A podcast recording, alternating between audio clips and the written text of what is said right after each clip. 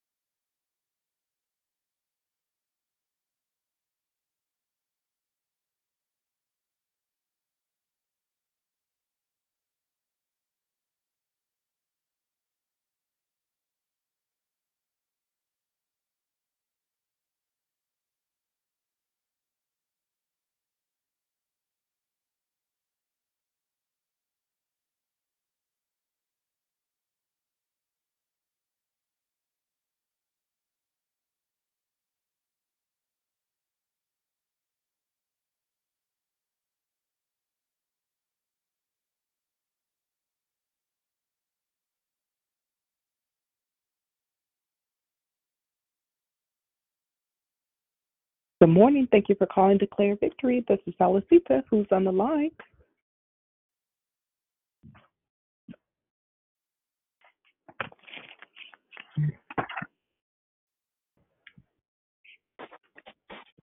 Good morning. Thank you for calling Declare Victory. This is Salicita, who's on the line.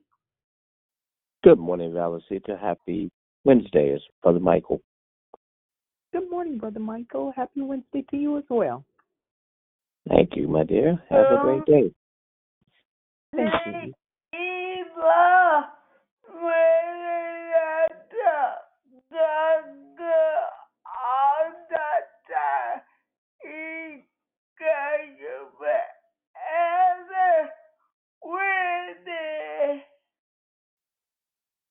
Good morning. Happy Wednesday for Street Vaughn.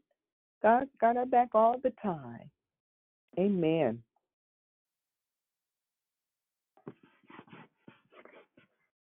Good morning. Thank you for calling Declare Victory. This is Salicita. Who else has joined us?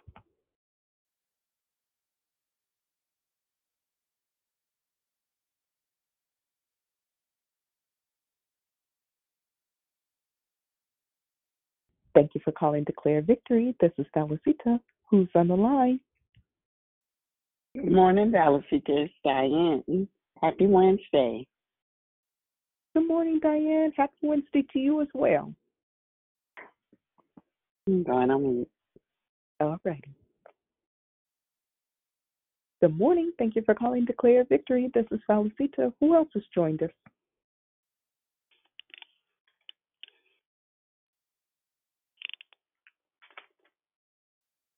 Good morning. Good morning. Happy Wednesday. This is Susie. Hi, Susie. Good morning. Happy Wednesday. Same to you. You have a wonderful and blessed day. Thank you. You too.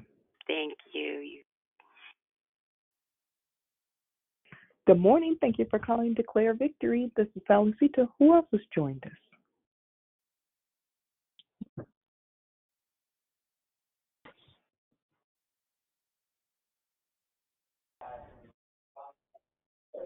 Good morning. Thank you for calling Declare Victory. This is Salicita. Who's on the line?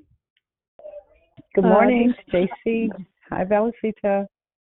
Good morning, Stacy. Happy Wednesday. Happy Wednesday, sweetie. Thank you. Good morning. Awesome. This is Monica.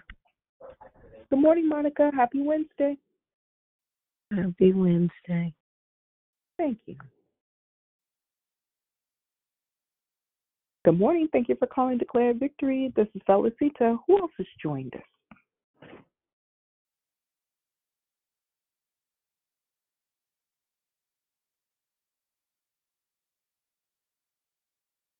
Good morning, valuable. It's Rochelle. Happy Wednesday. Happy Wednesday. Declare victory. Good morning. Happy Wednesday, Rochelle. Good to hear your sound. Happy Wednesday, Vivi. It's Dee always waiting for my twin to go first. Good morning. Happy Wednesday, Dee. Ashante is beautiful. I saw her picture. Gorgeous baby. Oh, thank you. we we had to fight for that picture. she she wouldn't want to be bothered that morning. Thank you. though. Amen. You're welcome. Love you. Love you too. Good morning. Thank you for calling Declare Victory. This is Felicita. Who else has joined us?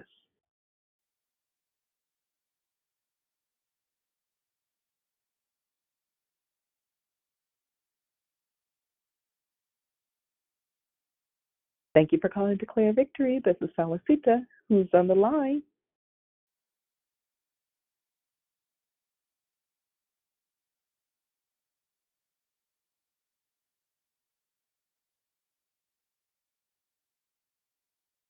Good morning. Thank you for calling Declare Victory. This is Felicita. Is there anyone else that would like to say good morning before we begin the hosting?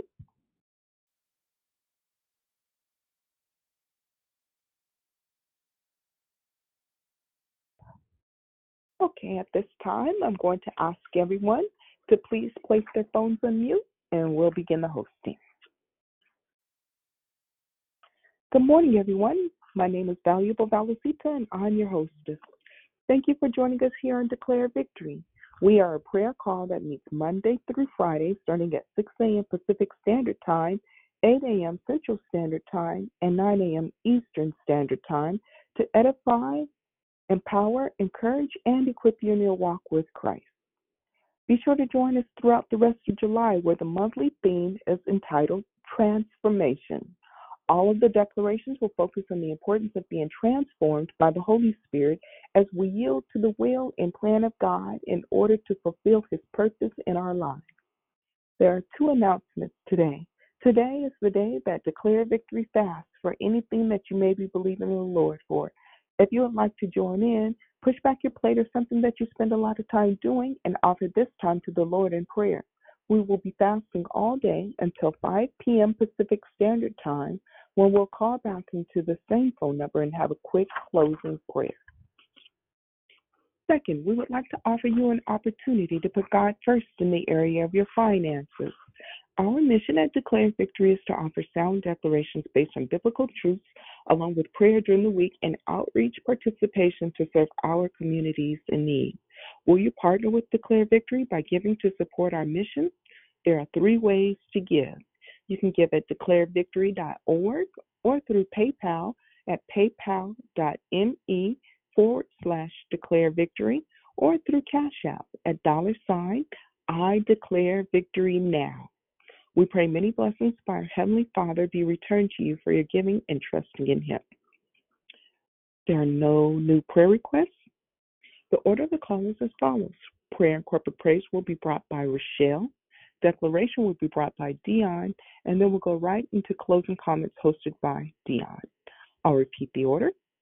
Prayer and corporate praise will be brought by Rochelle, declaration by Dion, and then closing comments will be hosted by Dion. The scripture for today is found in Luke chapter 6, verse 43 through 45. For no good tree bears bad fruit, nor again does a bad tree bear good fruit. For each tree is known by its own fruit. For figs are not gathered from the thorn bushes, nor are grapes picked from a bramble bush.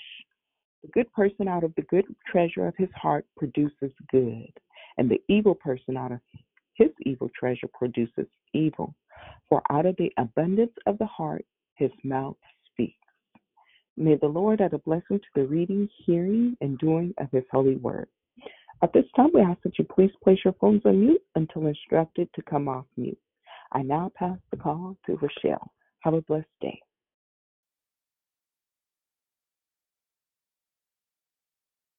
Hallelujah.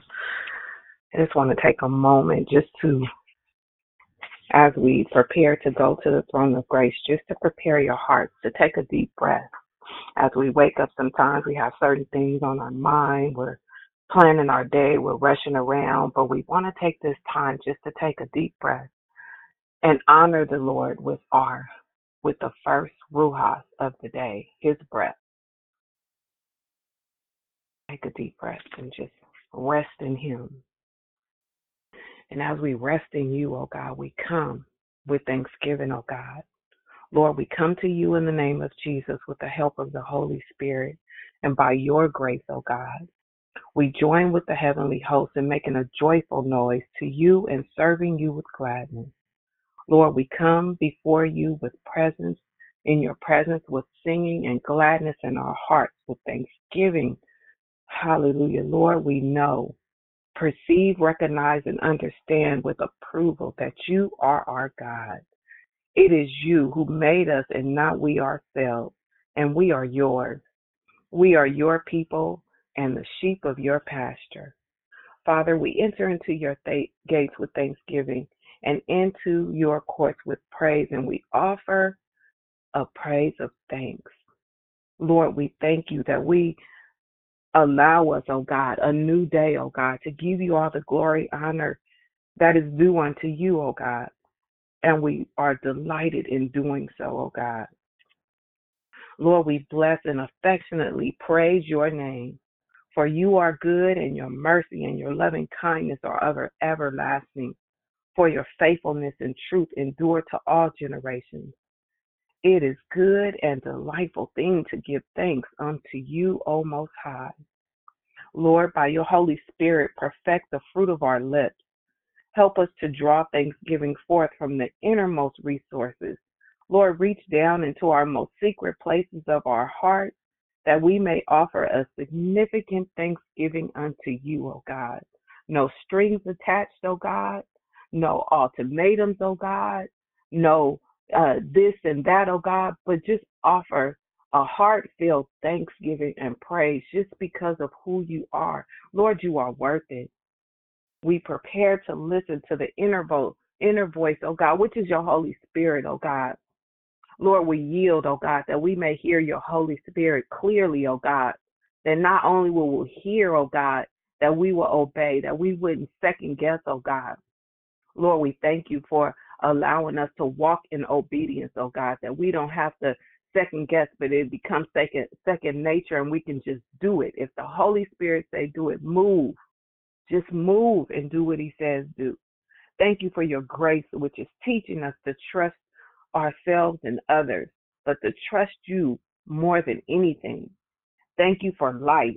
Hallelujah. And life in its abundance. Hallelujah. Lord, it's you that gave us a desire to pray, to commune and conversate with you, oh God. Not just in the morning, but all throughout the day, oh God, when we think of your goodness and all that you do. Think of you as Jehovah Jireh and how you provide everything that we need, oh God. Lord, you're so good that you provide everything that we need and you also give us the desires of our heart, oh God. Lord, and you even surprise us with things that we didn't even know was what it was coming, oh God. But we thank you because you know, oh God. We thank you that you are Alpha and Omega, that you are the beginning and the end, and you are the process in between. If we trust you, oh God. Lord, we thank you. Lord, we thank you. Hallelujah. In the prayer place that we meet, oh God, in our secret place, oh God. And we thank you for your word, oh God, that it is a lamp unto our feet and a light unto our pathway, oh God. Lord, we are grateful. Hallelujah. To be counted as uh, peculiar people. Hallelujah. Royal priesthood, oh God. Thank you that we are children of the Most High, oh God, and we can walk, hallelujah, in boldness. Thank you, oh God. Thank you. Hallelujah, Lord. We thank you. Lord, um, there may not be any prayer requests that were submitted, but we know that you constantly have petitions and supplications all the time. So, Lord, I ask that you lift up those prayer and those supplications, oh God, that may not have been spoken today, oh God, but they are constantly at your feet and at your altar and leaning on your breast, oh God, giving everything to you, oh God. Lord, that we can't handle the things ourselves, oh God, but we bring it to you, the creator of all, oh God. Lord, I lift up my own family to you, oh God. Lord, we rebuke the spirit of offense, oh God. What somebody thought, somebody said, or just the wrong thing or the wrong attitude and the, saying stuff at the wrong time, oh God. Lord, I pray that your blood just cover each one of my sons, oh God. In every situation, oh God, that it removes the stony heart of the situation or event that the enemy tries to come in, oh God, and put them in and cause division, oh God. But Lord, I know that you are a God that is relational. And everything you do, oh God, is done in love, the agape love, oh God. So, Lord, I pray that for my family today, oh God. I pray that they remove everything that's not like you, oh God, and your Holy Spirit go and arrest them, oh God, and shake them up, oh God, that their heart become like soft, oh God, and that your love covers and gives understanding, and that they will be drawn back to each other, oh God, that the spirit of offense, oh God, will cease in my family, oh God. Lord, you said if we confess things, oh God, we speak those things out. The enemy can't stand hold of them, oh God. So Lord, I speak it and I cover it in your blood, oh God, oh God. I ask that you touch each one of my declare victory family, oh God. Lord, that they be well and healthy, oh God, and any challenges that they're going through, oh God, that they know that they can come to you, oh God, that you are the just God who is able to do exceedingly and abundantly above all that we can think or ask, oh God, according to the faith that worketh in us, oh God. Worketh your faith, sisters and brothers, worketh the faith, oh God, for he is worthy. God, we have experienced him in different things and know that he can be trusted, that he is the man that he shall not lie, neither the Son of Man shall he repent, oh God. If he said it, stand on it, hold on it, know that it shall come to pass. Lord, I lift up our leaders to you, oh God. I lift up my bishop and my first lady and my church family. I lift up Dion, oh God, and her family and her church family, oh God. Each and every uh, place where we worship, oh God, that we go for you, oh God, and not just go to be in the building, but we go, oh God, to receive more of you, oh God to empty out, oh God, the things that are not like you, to empty out the traditional things, to empty out uh, the things that we believe and uh, don't understand, but we will find understanding, Lord, that we will have a new understanding of you, that we will be transformed, oh God, daily as we transform our heart and our mind, oh God, and our soul. Lord, let your will become our will. Forgive us for our sins, oh God anything that we may have said or done that wasn't pleasing unto you, oh God. Help us to do better, oh God.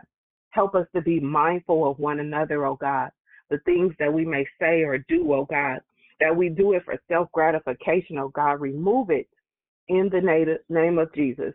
Lord, help us to yield and have consideration for one another, O God. Lord, just like on the news, they were shooting and every 4th of July we know that they want to shoot guns, oh God, but those bullets have to come down somewhere, oh God. So, Lord, we pray that the Spirit go and arrest them, that they won't just do things, that they will be mindful and think, these bullets got to come down somewhere, oh God, and I don't want them to hurt anyone. So, Lord, I just pray that your Holy Spirit, that you reach your hand out, oh God, and touch the land from the north, east, south, and west, oh God, that peace abound all, that we expound grace upon grace for each and every one, oh God. Lord, I thank you, oh God, for this place, oh God, where we can meet daily, oh God, that we can come, oh God, that we present ourselves, oh God, and we pour out, oh God, and we receive healing because we are coming together, oh God. That we are boards fitly joined together, that we lift each other up and we cover each other in prayer, oh God. And Lord, I thank you. Lord, I thank you. I ask my brothers and sisters to come and come with thanksgiving and also thank God in advance for what He'll do and what He has done and what He continues to do on a daily basis. Bring your prayers and your thanksgiving unto the Lord. Thank Him with gratitude, with grace, oh God. Go ahead and take your phones off of mute and allow the Spirit to minister to you and thank God in your heavenly language, oh God. Hallelujah. Thank Him, oh God, for your thank you. expectation for what you, you. how Come. know He is, oh God. God, we is the praise author and you this finisher of morning, our oh God. oh God. Pay our daily bread and Lord, we thank you that we can trust and count on you, oh God. That you show up, oh God. Hallelujah. That it is not we ourselves, oh God, good, that the Father. situation. We Lord, thank it's you you, oh God, that changes our heart our in these bodies, God. situations. Forever. We come to Lord, I you thank you Hallelujah. that you are transforming us daily, oh God. That you are transforming our minds, oh God. Lord, I thank you. Lord, I bless your holy name, God. Lord, I, I sense the spirit, God, you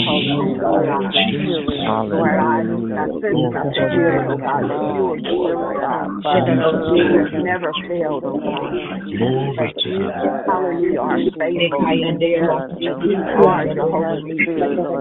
Lord, I thank you for your banner of victory, oh God. Hallelujah. Thank you for touching me, oh God, at any time, oh God.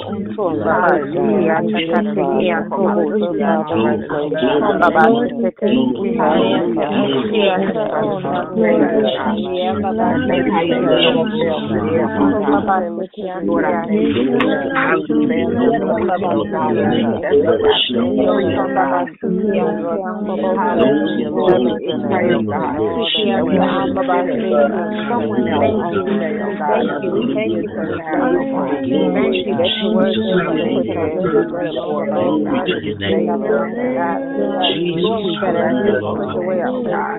thank you for my sister and all those, oh Lord, I thank you for your stand on the oh God, and steadfast in free,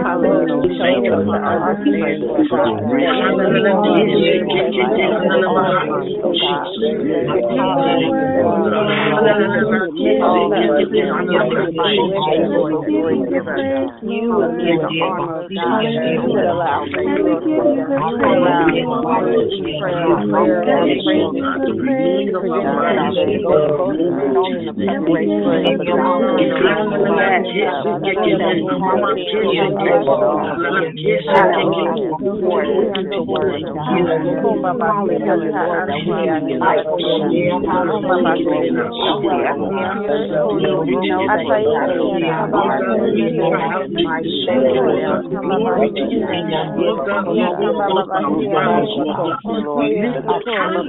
you,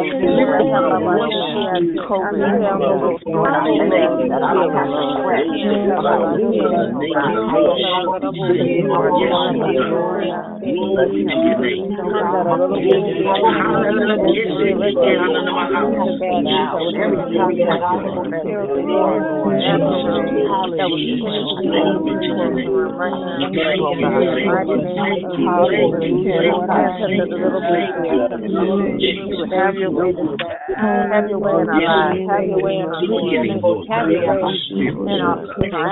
That we will be able to lift up our minds, God. Hallelujah, Lord. Lord, that you give us you and the armor, God, that would allow faith to allow prayer, prayer, and praise to present ourselves and go both in the preparation of the gospel and the rest of the Lord, this the word of God. Hallelujah, Lord, that we fight for your Hallelujah, Lord. We ask you, we know that you got it, God. We ask you, Lord, mighty name, Have your way, have your way in our lives, have your way in our beginning, have your way in our in actions, have your way in our thoughts, have your way in our struggles, have your way in every We pray that you have your way now. Holy Spirit, that you lead us, that we may be filled, that the word, that we know what you're coming through the order of asking for repentance, collectively for each and every person on the call, for these prayers be not hindered, and the things presented to you that you are coming along. So forgive us of our sins. Thank you. Hallelujah, Lord. We thank you. Thank you, oh God, for hearing our heart's petition, oh God. Thank you, oh God, that we can come humbly and boldly to your throne of grace. Lord, we love you, oh Lord. Oh, our strength. The Lord is our rock and our fortress, our deliverer, our God, our strength, in whom we will trust. our buckler and the horn of our salvation, and our high tower. We will call upon the Lord, who is worthy to be praised. So shall I be saved of my enemies. Lord, I thank you, oh God, for this time. Lord, I thank you for Dion as she come, oh God, and help us and give us a word, oh God, and pour into us, oh God, how our life should be transformed unto you, oh God. So, Lord, again, as we present ourselves unto you, oh God, as we incline an ear and listen and hear and apply the word, I pass the call to Dion. God bless her. Amen, amen, and amen again. Happy Wednesday to each of you.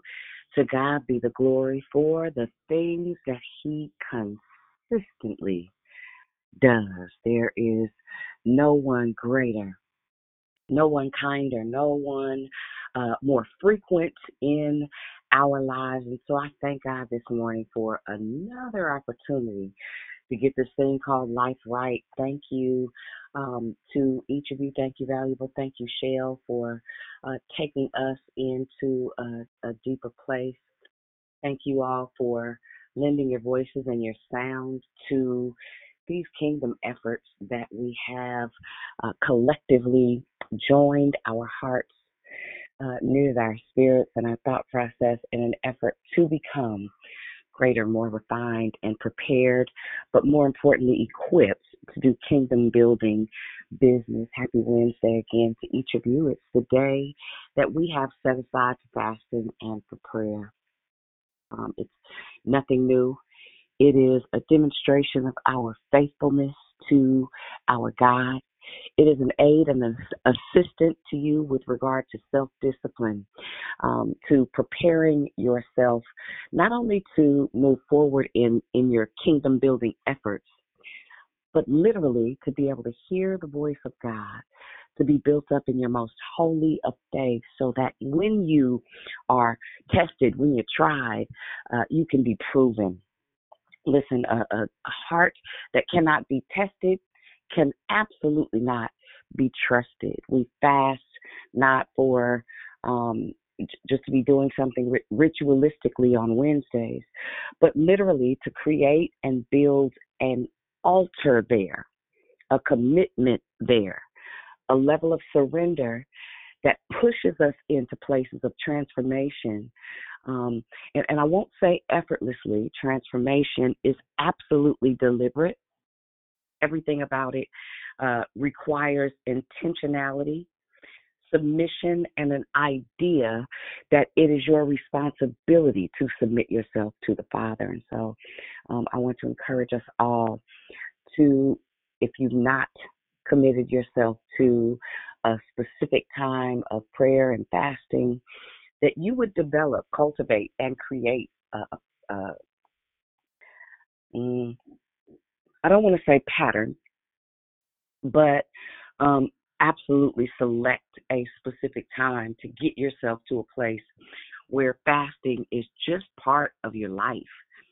Um, living a fasted life changes a lot of things. Um, and not only does it change things, uh, it helps you to make sure that you're not in church, but rather in Christ. Amen. And just not eating is not fasting. It is literally a time of consecration, a, time of being set apart as we studied the entirety of the month last month. Um, that makes the difference in how well you hear God. Um, I have a, a, special prayer request that if, uh, for those that are fasting, if you would do this for me, um, you guys have heard his name on multiple occasions. It's actually the Foster family, Patrick and Inez. Um, but I am uh, compelled to share with you all to please pray for my friend Patrick. I'll thank you in advance. Again, we are talking about transformation. Talking about transformation and um, this this month in and of itself has not only blessed me, but um, it's encouraged me. It's uh, drawn me in even a little bit closer to uh, the horns of the altar in such a way that what I'm discovering is the more we yield ourselves to the truth of who God says we are, um, the greater revelation we get about who He is, but more importantly, about who we are, whose we are, and what we were created and or designed to do. Um, in in these trying times, in these frustrating times, there are things that God has need of us to be equipped for. And what what I am beginning to realize, and I, I don't know that I thought this in in times past, but the truth is that uh, the majority of modern day believers have a relationship with church, but not so much a relationship with Christ.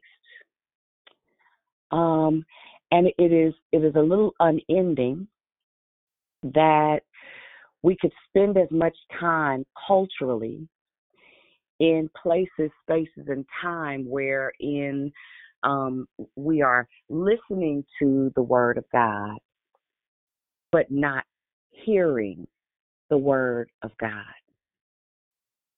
We are listening to the Word of God, but unfortunately, not hearing the Word of God. We've all heard the scripture now faith comes by hearing.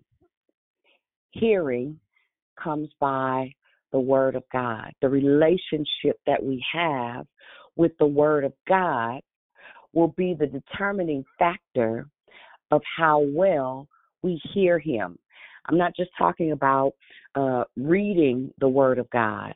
I'm talking about the Word of God, Him, Jesus, Christ crucified, the living Word, the light of the world, uh, the the bright and morning star. I'm talking about our Savior.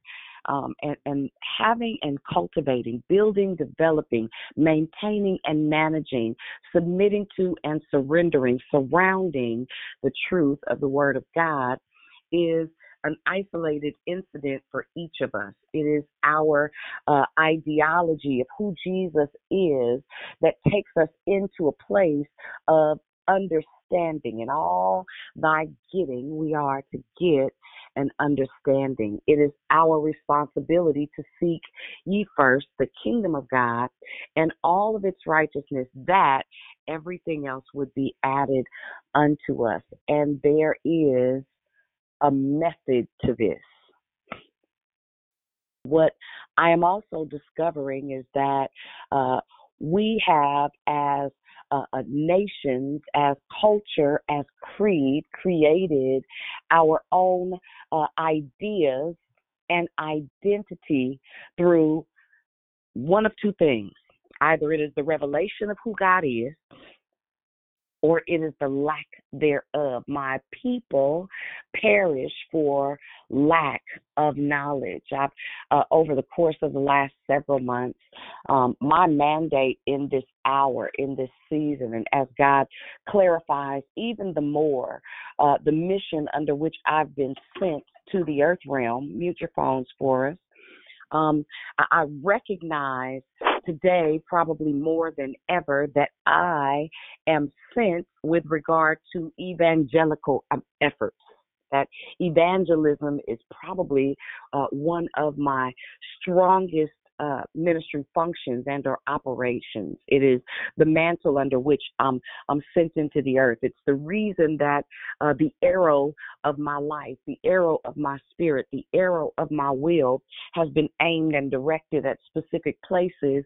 Because if we can get you to Jesus, walk you through the process of uh, deliverance because deliverance isn't just a, a come out holler it is a course of action uh, that indicates that as they went, they were healed. If I can get you healed in your thinking, if I can get you healed to a place of revelation, um, now mind you, I don't do it through my power, but if the Spirit of God can be loosed in such a way that you begin to understand your identity as it relates to who Christ says you are, uh, do you realize how many people's lives would be altered if you were in position? if you really uh, went through the process of transformation, right? Uh, don't be conformed to this world, but be you transformed by the renewing of your mind. There is a process to this, the process of transformation.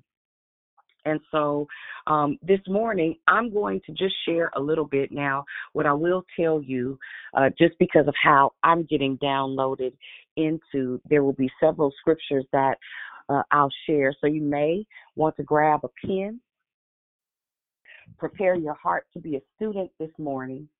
Um, and, and as we walk into this, um, probably more of an, an evangelism discussion than anything, my prayer is that you come into a deeper revelation of who Jesus is, but moreover, a deeper revelation of who he says you are. Um, for for some of you that you know may or may not follow me on social media, um, the other day um, was was a peculiar day. What what I'm also learning is that um, not only is the timing of the Lord always perfect. But the closer you get to understanding that this relationship that we have with the Son of Man is um, an all revealing relationship. And the, the more you lean in, the more you chase after Him, the more you spend time in prayer, the more you spend time in worship. Um, the more you identify the purposes on your life, the more you identify the necessity of grace, the more you identify your need for not only his hand on your life, but the heart of the Father in an effort to be love and light so that someone else's life would be altered through the power of your transformation. Uh, the other day, I received, I guess it was day before yesterday, uh, I received an inbox message, um, and I, I made a post about it. And the reason I made the post is not necessarily about, um, like, well, my my boast is always going to be in the Lord, but what it did for me was I got a greater revelation of who I am.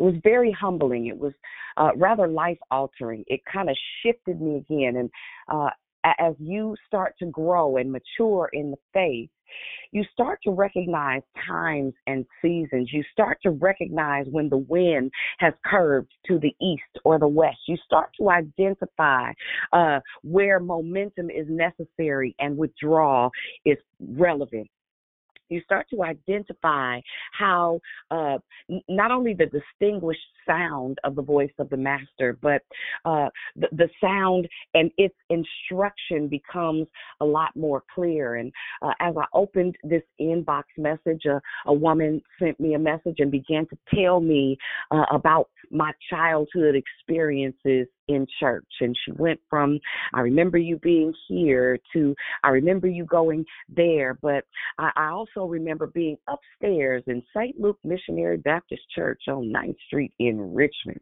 it was about eight or nine blocks away from uh, my childhood uh, apartment for a season. Uh, 163 Marina Way South, honey. That that's right down the street from what we call the 15th Street Park. And uh, she said we were standing upstairs, and she asked me, uh, and and you asked me, had I accepted Jesus as my personal Lord and Savior? Now, y'all keep in mind when I went to this particular church, I mean, I was a girl. I was I was a child, and I I I don't I don't remember her. I don't remember her face. I don't remember seeing her. I, I don't remember knowing her. She told me about all my friends and stuff we used to do. And I'm thinking to myself, Lord, who is this woman and what is she talking about? Where did she come from? And what's the bottom line? well, the bottom line is that I've been who I am. In, in other words, I was I was made for this. What it what it did for me, um, her her statement was that I stopped everything I was doing as a child and prayed with and for her that she would uh, surrender her life to Christ and told her to repeat after me and all this stuff. And I'm thinking to myself, did I? At at 11, 12, was that what I was doing? Wow, Jesus. Thank you for that reminder. Thank you for that a suggestive nudge that um, even though as a child, and this is now keeping in mind it is a Baptist church. The the Holy Spirit was not a topic. It was not a um it was not a, a constant conversation. Honestly. Um, I spent most of my childhood life listening to the cross and Calvary. And three days later, he got up. But the truth is that that was not the quote unquote gospel. That was a pathway to the truth of what the gospel yields and holds. But I didn't know anything about being spirit led, so to speak. I remember even being a child, and I promise I'll give you um, text to surround the conversation. But I remember being a kid uh, and thinking to myself, there's absolutely positively got to be more uh, to church than this. Y'all talking about an all powerful, all seeing, all knowing God, and ain't nothing happening. I, I see the same uh, 7,500 people, 50, however many people it was, every single week. And then I hear them in their conversations about the bathroom, or uh, I, I catch them out at the grocery store, and I know who they are, but they may not see me right? And I'm thinking to myself, um, how do you have uh, this amazing God that you guys talk about Sunday after Sunday, but nothing about who you are is amazing? I know that's cold game, but uh, the truth is that we spend a whole bunch of time in buildings and going through the ritualistic processes of uh, talking about who God is, but still not having a clue uh, of, of who He is the I amness of the great God that we serve, not necessarily believing for ourselves that our prayers will be answered or our lives and hearts will be changed, not necessarily knowing what it looks like to be esteemed in the things of the kingdom uh, because we are so steeped in religion and tradition and ritualistic rules. And the, the crazy part is that I know so many people that have been in church their entire life and they're ignorant to the truth of kingdom principles, kingdom laws, kingdom structures, don't really understand that this uh, wonderful, amazing, life altering book that we read is a legislative document, but moreover, it's a love letter to the body the more I have conversations with people about quote unquote church and uh, what that means to them, about uh, the fact that I'm, you know, I used to be a Christian, uh, but now I'm more spiritual. well, my left and right chakra, and I'm probably saying it wrong because, child, I don't have time for none of that. If I serve the God that rules the universe, that is Alpha and Omega, beginning and the end. He's the first, He's the last. He doesn't have a beginning, so He'll never have an ending. The omnipotent, omniscient, all seeing, all knowing, revelatory God that we serve. Uh, and that for those that ever stepped foot in a building, you had an opportunity to experience the builder, the builder of all things, the creator of all times. But unfortunately, we miss it.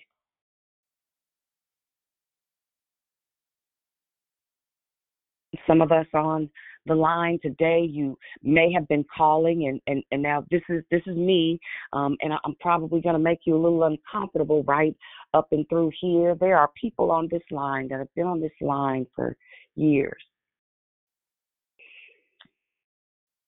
some cases, a bunch of regression. In other cases, a lack of revelation. In additional cases, um, still dealing with feelings of um, being unworthy and still dealing with the emotions of not being um, qualified or capable and not having the courage to move into the things of God that you know that you're purpose for to a certain degree, but there's still a major uh, deficit in your revelation of who God says that you are. And as I talked to this woman on the phone, as she um, rambled and and ranted, and and it, it wasn't a bad thing. It, it was just a, um, you know, you spend too much time by yourself, you start to teach yourself a whole new gospel. And I listened to this woman say um, that had we not had that encounter, she said it is to this day as she had replied to me when I asked her if she had accepted Christ in her heart, she said, I, I don't think so. You know, uh, and and that's not necessarily um, a real thing. I guess it, it is, but it's not. I, we'll we'll talk about that a little bit later in the love, life, and victory conversation. But um, having confessed Christ not really knowing what you have access to. I mean, you'll you'll get into heaven, but how many of you know that there are levels to this? No different than the government here in the earth. No different than um, how community is set up and how things are established um, to maintain order in the earth. So it is in heaven. As it is in heaven, so shall it be in earth. It is our responsibility to get heaven to earth. But how do you do that when you don't even know where you fit? We're talking about transformation this morning. Hopefully, uh, this will grow you up like the bamboo shoot. Somebody uh, under the sound of my voice will catch that revelation. And I assure you, things are growing under uh, the surface, things are growing uh, beneath the soil. But the, the truth is, for, for many of us, those moments, those seconds, those experiences, one after the other, bring us into a place of greater revelation and greater understanding. And as I listened to this lady and as she began to tell her story and she was super excited about um connecting and, and again I don't don't I don't I don't remember. But what I heard in her voice, and she said it, she said, I used to do X, Y, and Z. I used to be this at church. I used to be that at church. I used to go here at church. I used to minister here. But uh, what I found is that I kept on pouring and had no one to pour into me. I promise I'm going to give you some text. Um, and so I, I just listened. She didn't really give me an opportunity to, to say much of anything. I just listened. I listened. I listened. And as she told her story and talked about her disappointment and chagrin uh, with the fact that she didn't have community, that she didn't have anyone to support her, that she was the strongest person in her circle, she said, I finally decided that, uh, I'll just isolate here and and stay in my lane here. I'm not on social media. I don't go here. I don't go there. I don't do this. I don't. She told me about all the things that she was unwilling to do. And I'm listening and I'm asking myself the question, okay, and so you called me because what? So you got saved to minister to the paint to the walls and the religion was so um man I, it, it, is the most painful thing as a, a kingdom citizen to experience people on a constant base that have uh, an understanding of what church is. But man more bound than people in some cases that have never encountered who Jesus is. That scares me. Not only does it scare me, but it, it, makes me uncomfortable for the reason that there are people that you were created uh, to empower, to inspire, to encourage. But without knowing who you are, how do you do that with confidence? How do you do that from a place of not only confidence, but competence in the truth of who He is? Now, keep in mind, I grew up in Baptist church. But for those of you that know me personally, listen, if you make some rules, this was in times past, if it does not make sense to me, I got 500 questions. And if you are unable to answer them, I'm not going to deter until I get the right answer. And I spent many years, as probably many of you have, asking questions about things that not only did not necessarily make sense, but how do I apply this to my life? How do I put things in proper perspective to get to a place of revelation or deeper understanding of not only who Jesus is, but who I am and my significance in the earth? Now, I'm, I'm saying all of that because for real, I've known that evangelism and discipleship is key to me um, but I also know that because of how I hear and because of how I see, those things are significant in how I evangelize. Those things are significant in how I operate um, in as a teacher. Those things are significant in how I operate in cases and situations where deliverance ministry is necessary. And sometimes it's the hollering and screaming, get out. Sometimes it's the literally holding people's hands, walking them to the other side. In order for you to get a greater revelation and walk into places of transformation, you have to have not only a relationship with Jesus, but you have to be able to hear him. You have to be able to discern when to shift and when to slow, when to sit and when to stand, when to stop and when to go.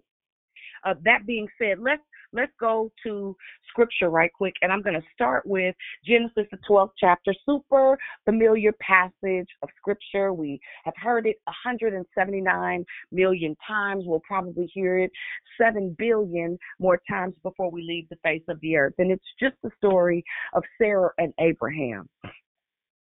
God told Abraham to leave your country and your family and your father's home for a land that I will show you. And I'll make you a great nation and bless you, and I'll make you famous, and you'll be a blessing. And I'll bless those that bless you, and I'll curse those that curse you. All the families of the earth will be blessed through you. Four.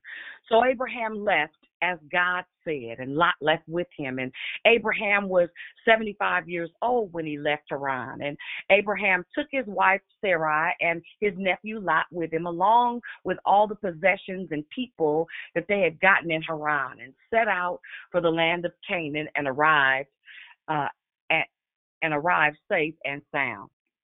Abraham passed through the country uh, as of Shechem and the oak of Moreh, and at the time of the Canaanites actually occupied that land. And God appealed to Abraham and said, I will give you this land to your children. And Abraham built an altar there at the place that God had appeared to him. I'm going to pause right there real quick. Do you remember the place that God appeared to you?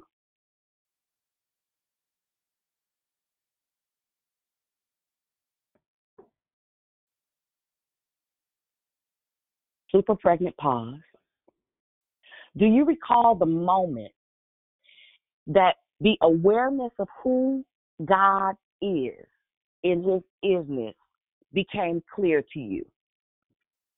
Can you pinpoint the moment that something happened that was catalytic in your life that shifted you in such a way that you knew that there was something in addition to what you had experienced?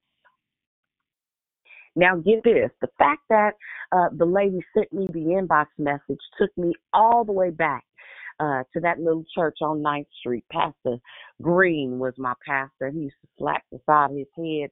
He had a Jerry curl, y'all. Can y'all imagine that?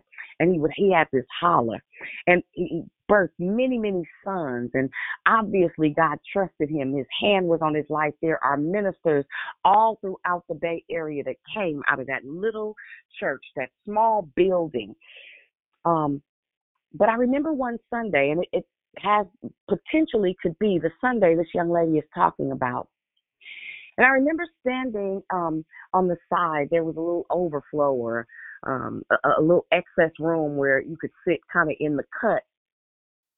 And I remember this overwhelming feeling overtook me, and I literally um, took off running. And and this was, you know, this wasn't a, a shouting, dancing type church. You know, Baptist fits are different than uh, holiness, Pentecostal, Church of God in Christ, uh, apostolic dances and shouts.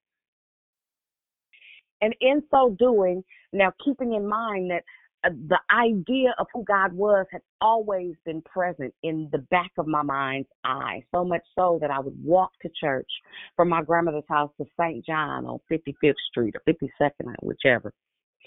Um, but I, I remember knowing that something had transpired. I, I did not necessarily know what, keeping in mind I grew up in Providence Missionary Baptist Church on 12th Street, just three short blocks over.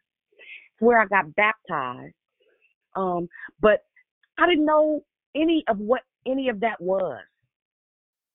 But this one time where I literally could feel the presence of God, I knew that something was different. I, I remember that sitting in this particular church was I was like, this is it's got to be more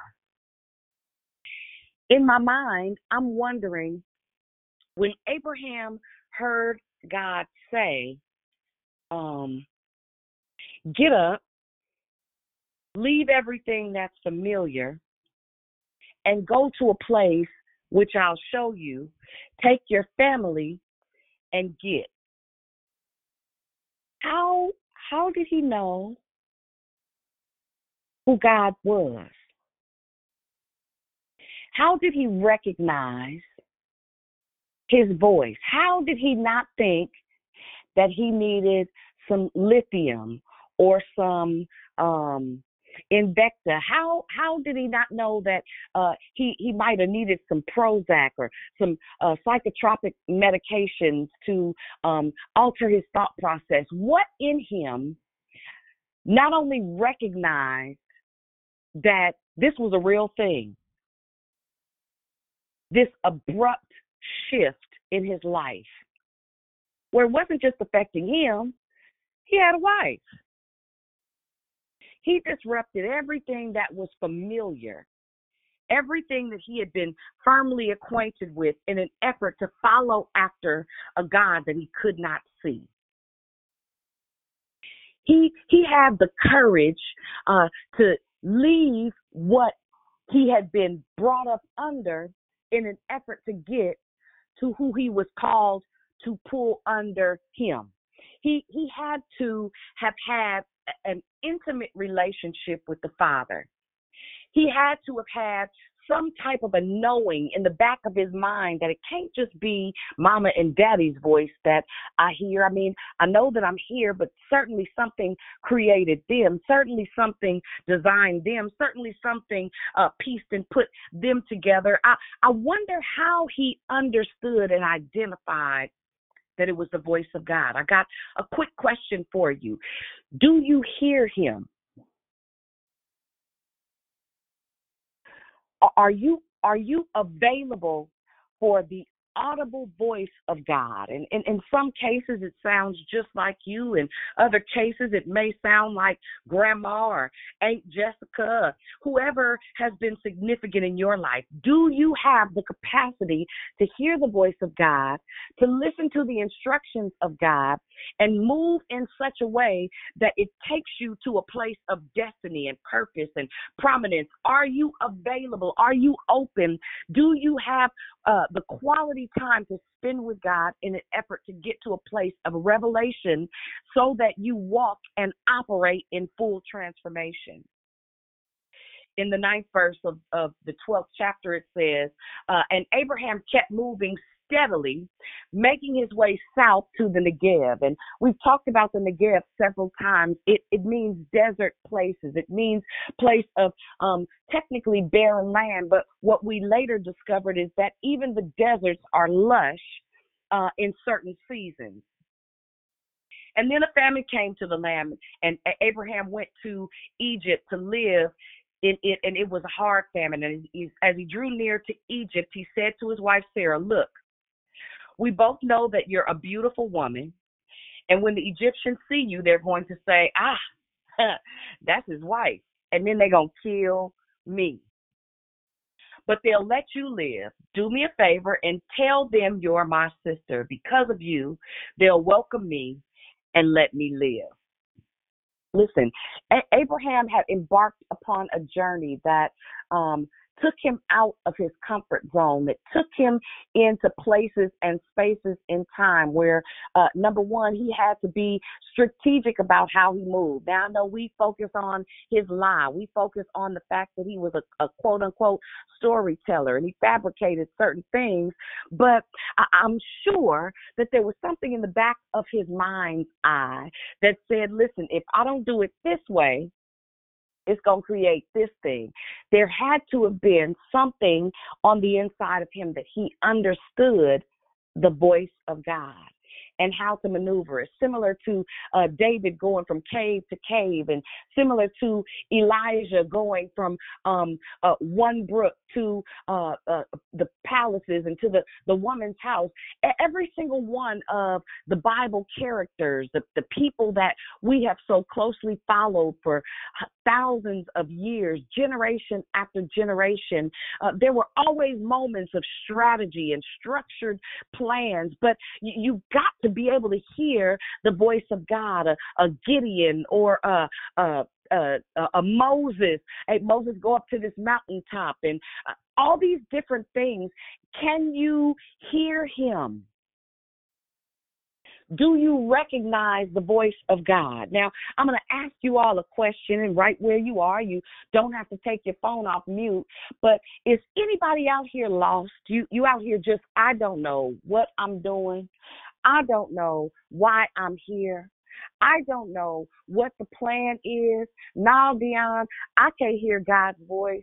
I'm not sure what the instruction is. Anybody here? Uh, listen, as a prophetic act, and you can do whatever you want to do, but I'm I'm telling you, uh, under the auspice of which I'm speaking in this moment, I dare you to just raise your hand. God is me. I'm lost. I I don't know.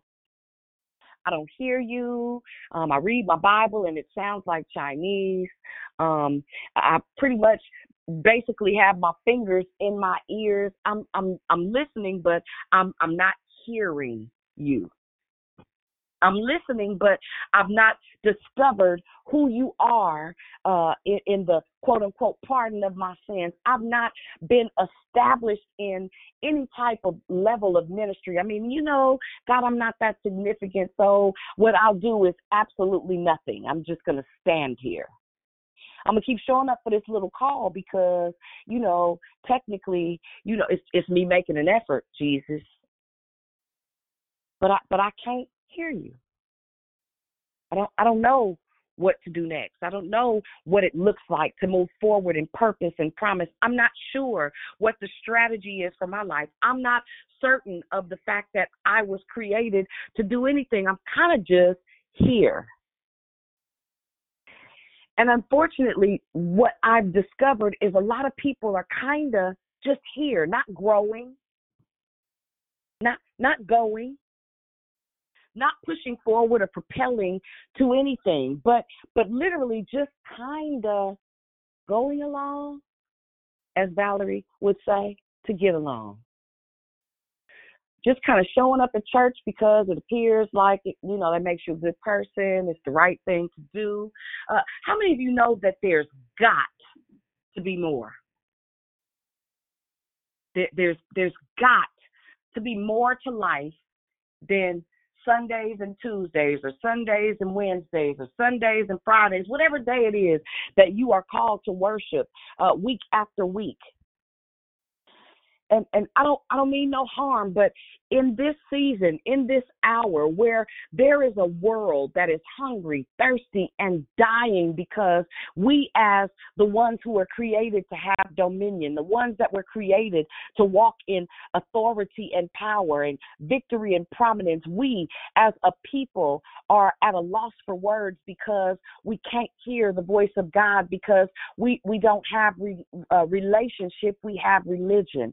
Because we don't have Christ, we have church because we have not established um, any type of methods. We, we we don't have no altar moments. We don't have a set time to sit before the Father and meditate on the truth of who He says we are through His Word. We don't know how to operate in dominion because uh, our will to see established in the earth what we think should be here, as opposed to what He already declared about who you are, be established in and through you, so that you could be multiplied keeping in mind that the word of God says, Greater works than these shall ye do in my name. Abraham bet it all.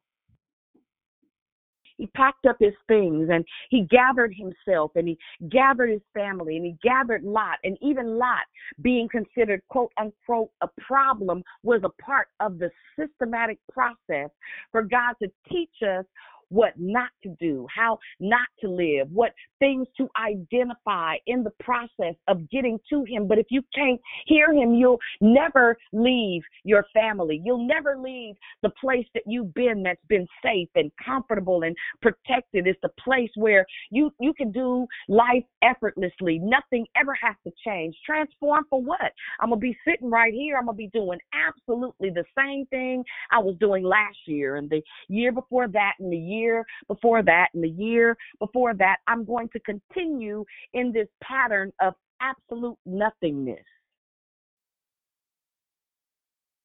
Ineffective. I, I pray, Dion, but I, I don't believe that it's going to happen for me. Usually my prayer sounds more like begging than praying because I'm not really sure that God hears me because I don't spend time in his presence. One of the things that I loved as this story continues um, as as Abraham, every single time Abraham recognized that something had transpired, that there had been a transaction in the heavens, that he had exchanged his fear for faith in those moments, um, he built an altar. The Bible consistently says, and he worshiped. These Wednesdays for us are our altar moments.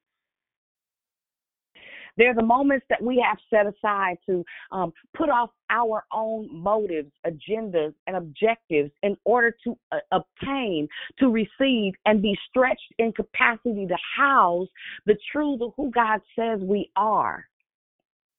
Some of you on this line are absolute giants. And I'm talking about giants in the kingdom. I mean, like, I, I see you, and uh, unfortunately, I can't give you in your understanding how I see you. I see you one way and you see you another.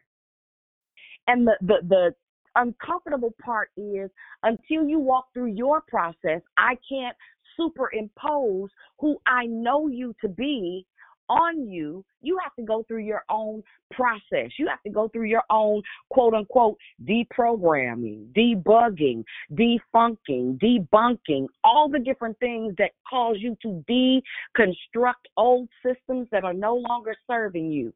Old structures that are no longer holding you up. Old structures that were created to be scaffolding, but instead you've made them home and moved in and you dwell there. Some of you are probably some of the most prominent teachers I've ever encountered.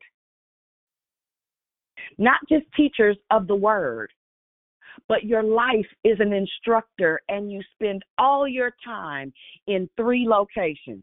You go to work, you go to church, and you go home. Who are you helping? How is that kingdom? How is that affecting transformation in anybody else's life? Can I tell you something? You might get mad. I don't care. you hecka selfish. Abraham had not only the courage to move out of comfortable places,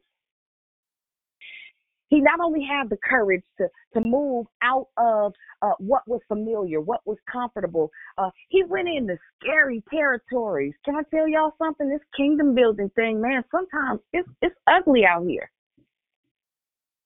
From your timeline to the back streets. It is so unfair that um, our lives have been reduced to the mentality of workers. Be it an entrepreneur or an employee, it doesn't matter. There are people, places, times, and seasons that we are all responsible for showing up. And the unfortunate part is we become so complacent in, in our basic lives. In, in some cases, our forgettable lives, y'all. That we don't have the courage to move out of the place of comfort into the place of transformation so that the lives of those that should be transformed can be. We've been talking about Abraham for thousands of years. Y'all know why we're still talking about him? Because he had the courage to leave what was comfortable. He had the courage to leave what was familiar. He had the courage to, to charter into new territories, places he had never been. It was a journey. It was a system. It was a process. He had to unlearn and then relearn what God's voice sounded like. But I, I assure you, uh, he kept on building an altar. He kept on finding and making time to worship. Transformation takes place when we understand the significance of the power of our worship the power of our prayer lives, the power of us having the self discipline to sacrifice a, a few meals just to get to another place in revelation of who God is in an effort to change nations, you guys. Next week, I'm, I'm going out of town um, again and and and I began to ask the question. I, am not sure how. I, I, Lord, where where am I going to to a place where people are coming from all kinds of different nations, and I'm asking myself, you what you doing? How how are you doing it? But the beautiful thing is, because I can hear Him. I'm going by myself, which was not my plan. Um, God, I'm going to to, to this place and I, I know that there's something significant there. I don't i don't know what it looks like but if you send me i'll go. I don't i don't care where it is. I don't care what it costs me. I don't care what i have to do to get to the place where the people that you've designed me to empower the people that you've designed me to encourage the people you've designed me to impart into god wherever you send me i'll go. Whatever it costs me i'll pay. Whatever the price process I'll go through to get to. I want to ask you what about your transformation is important enough to get you to a place of revelation? What about your process has you stagnant in such a way that you can't even hear if he tell you to go left or, or go right? What is stagnant? What waters in you are still in such a way that you don't understand that your life is made to build lives of others in whatever genre uh, you are called to, under whatever mantle uh, rests on you? Who are you, honey?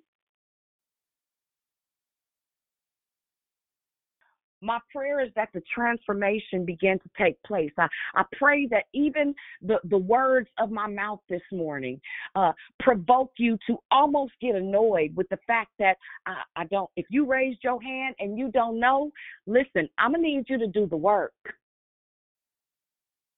I'm going to need you to go through the process. You are necessary. We need you. There are people whose lives are depending on you having a revelation of who God says you are for nothing other than the fact that somebody is going to die because you refuse to transform.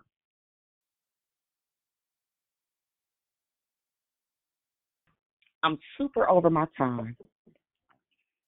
Um, this this is the time that we have set aside uh, for those of you that may or may not have had an opportunity to say good morning, you can do it now.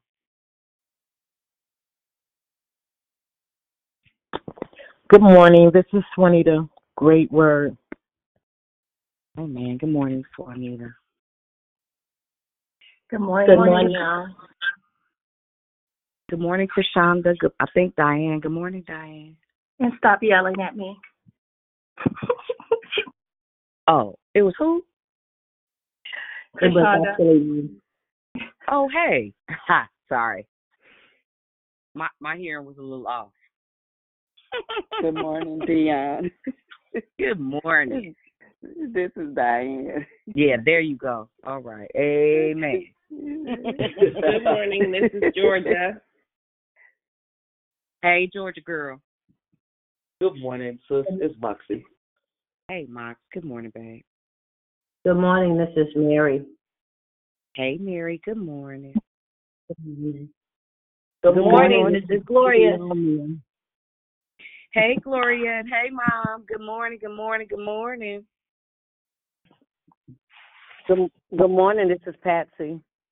Hi, Patsy. Good morning. Good morning, Dion. It's persistent Priscilla. Hey, persistent Priscilla. Good morning, Miss B. Hey, Miss B. Good morning. Who else Good morning. there? This is Leisha. Hey, Leash. Good morning. Good morning, Pastor Dion. Good morning, Sunshine.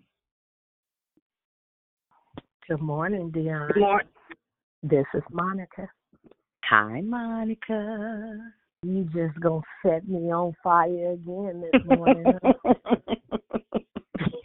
Good. God is so good. You, I just want to encourage you to go wherever God is telling you to go. Cause Listen, I've honey, you can, you can't keep me from it. I can't. I'm telling you, we don't never know where He wants you to go. I was in my bed in the. in Wait, the wait, wait, wait, wait, wait, wait. Hold, hold on, Monica. Let's finish doing the good mornings, and then we'll go into love, life, and victory, and then Okay, then you can it. share, Okay. share. Okay. Amen. Amen. Good morning, Anybody- Pastor Dion. This is Sister Lisa. Hey, Hey, hey, hey, powerful hey. Hey, hey, you talking to you all in my business. Thank God. I need to hear it. Thank you. Amen. Hey, Morning. Dion, love you. Hey, Chris. Love you back. Good morning. Well. Good morning, Natasha. Hey, good morning. Hey, babe. Good morning. Good morning, Dion. This is Trina. Hey, Trina. Good morning. Good morning, dear Cheryl. Hey, Shell. Good morning.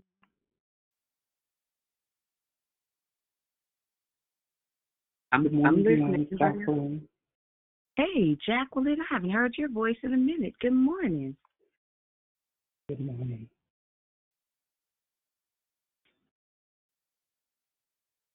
Anybody else? No, no testosterone.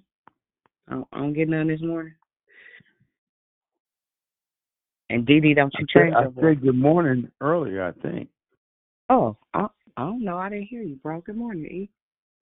Hey, what's up, little sis? What's up? Anybody else? Amen.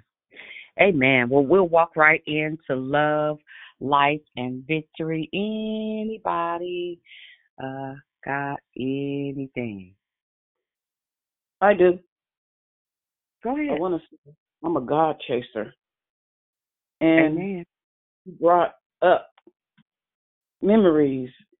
Um, I was a little girl, and I went to a church called the Little Burning Bush, Mm. and that's where I remember, like you said, receiving something, but you didn't know what it was. And I just remember crying. And I remember the people that I was around, the lady that I used to hang around, went to her house. She was saying that I had received God, I had received the Holy Ghost and stuff like that. And um, that's the people that um, even though I was with my mom and stuff, that's who I would always go to church with until something major happened to me in in that in, in my life with that family member, the man. And Mm. that's what I remember I think all my um teaching or what I was going to learn, all of it stopped because of what had happened at that house. Mm. Called and asked me. The guy I had a feeling it was something that happened. She apologized, and um, I was just naive, didn't know nothing. And as I'm growing and stuff like that, I'm like, okay, that's why they moved because he could have got in trouble. Mm. But I'm picking up right now as you know, I'm picking up right now, you know, because I didn't really have anybody. I was always in church, but I didn't have nobody in my ears.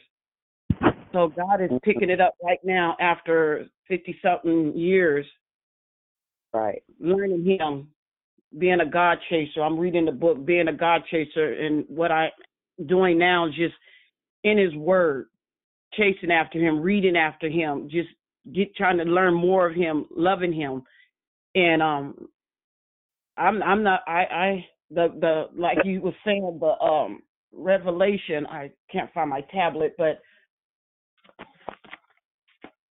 you know how it's it's gone. Oh here it is. Um the um transformation is the revelation and just it's just stuff just coming to me. Pray you know keep praying keep speaking his word and you know i i feel i i feel it and i see that god is doing the work in me. You know everybody he's got everybody in their own timing what he's doing and i appreciate this prayer line. There's so many times where i just try to stay away and i keep coming back and i keep hearing stuff and i keep writing down stuff so i i, I thank god that i'm a god chaser I, I i truly thank god for you woman of god pastor dion jackson um, the different prayer lines that I'm on. I, I, I really thank you guys because it's it's open up, opening up so many doors where I'm seeing that God is just He's doing a work in me, and I thank you. Amen. God be praised. Good to hear. Your sound is shifting, Cynthia. I can I can hear it. I'm excited for you. Thank you. Hello. Hey, hello. Hello. The entrance of thy words giveth light. It And giveth adds understanding. Oh, bless you. when I move, you move, just like that. God bless you. Just like that. Glory Hallelujah. to Jesus. Glory to His name. Mm Mhm. That's good stuff, baby. You know I can't live without it. If he say go to go to Timbuktu, all right, what time I'm leaving? It's all good. Yeah. Do you know where you're going to? I love that. No. You hear you know, I No. you know, you know, I have to get my my my soprano in early. Um, when you said been in church and not in Christ, took me back growing up. You know where I grew up at Davis Chapel. Feel me? Anyway, um, just the whole foundation. And I know when I got my Damascus Road deliverance, whatever you want to say it, um, it just changed everything. But it also made me understand that I'm not made like anybody else. So people may not understand me, but the glory belongs to Him. So I just, the way you shared this morning just gave me, I got excited. I could go back when you was talking about being at the church, you, you know, the, what the lady shared with you. I saw it as you were speaking. I could see it because that's who you've always been. Radical self. That radical, you've been radical, and how we connected. I'm just excited. There's so much I want to say, but I don't want to be long on the call because I want to get muted. But I just love you, and I thank you for you being you, being on fire, and being ra- just being radical. Because you're radical, being radical changed so many lives. Love you. Amen. I love you too. Love Hey, you too. Thank you for that. Hey. the shade of it all. I'm gonna get you, Dee Dee. Um, the um, the, the fact of um, when you the trans the transformation part is so dope when you know that God tells you to do something, not even just going, but doing something. Um, it just reminded me I had to share with Lady how the highway patrol passed me and I, I'm in my car, he going one way and I said, Have a good day, sir. Uh, of course he couldn't hear me, but the Lord said, Pray for him. And when you said what you said about um if you don't do it or if you don't say it or whatever, somebody might because of that. For whatever reason, if the Holy Spirit tells you to pray for somebody, then just do it. We we don't know why, but I thank God that we have an ear to hear, a heart to receive, and a will to obey. So Grace Share says you always get us right. All, all, all I see is you handing a thirsty person water to drink. So I love you and I thank you. Hallelujah. Amen. Um, uh, Pastor Dion, um, to, um, good morning again. This is Jacqueline. Um, earlier when you were talking about um, fasting, you said you don't want to say a habit or something like that. I believe the word Yeah. you're looking for is discipline. Yes, absolutely. Discipline. No no question. Thank you. Yeah. Yeah, no question. Yes, ma'am. You are absolutely accurate. And and that's it's a discipline. It is literally living a fasted life. And it, it takes a certain level of discipline. And it ain't fun all the time. Especially when he tell you to do stuff like forty days. You'd be like, Really? Forty days? Lord, I'm gonna die. Okay, Can I anybody- comment again? Come on. So uh, when Dee Dee came on, I heard um, she says, you know, I'm I'm unique, I'm different, and I I'm screaming when I say this. Everybody ain't like you, and that's a good thing, right? Like the colors of the rainbow, God created us all uniquely different. So thank you, Dee Dee, for always saying that. Thank you for the revelation from God today that we all are different, like the colors of the rainbow, and um, everybody ain't like you. And He purposely did that. Amen. Amen. Real real talk. It's it's a real it's a real thing. And and the the the crazy part is learning how to be authentically you as um keeping in mind we are all living walking epistles. Somebody somewhere is reading your life. We are all um and and keep in mind that all of us have very significant roles in the kingdom. For some people, it is um, prophetic unction. For some people, it's the office of the prophet. For other people, some apostles, some evangelists, some preachers, some teachers. And, and identifying your location is not only necessary, it is mandatory to add to the kingdom. Our our goal is if you you look around for those of you that are now back in the building and attending um, in person worship, ask yourself this question: When the last time somebody came to church because they watched your life? When the last time you connected with somebody who had never been introduced to Jesus? When is the last time somebody's life was not only imparted to, but transformed because of who you are as it relates to kingdom living? If if you go to church Sunday and you look around, how many new faces? That might be 50 people there, right? 50 people there every Sunday, Sunday after Sunday after Sunday, them same 50 people. We show up at church for to do in order to what?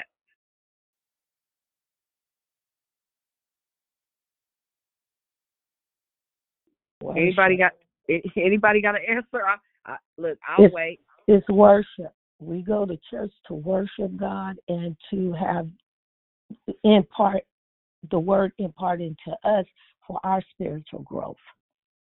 Yeah, but but listen listen to my question from a different location. See, because the the Bible said, and they went from house to house, right?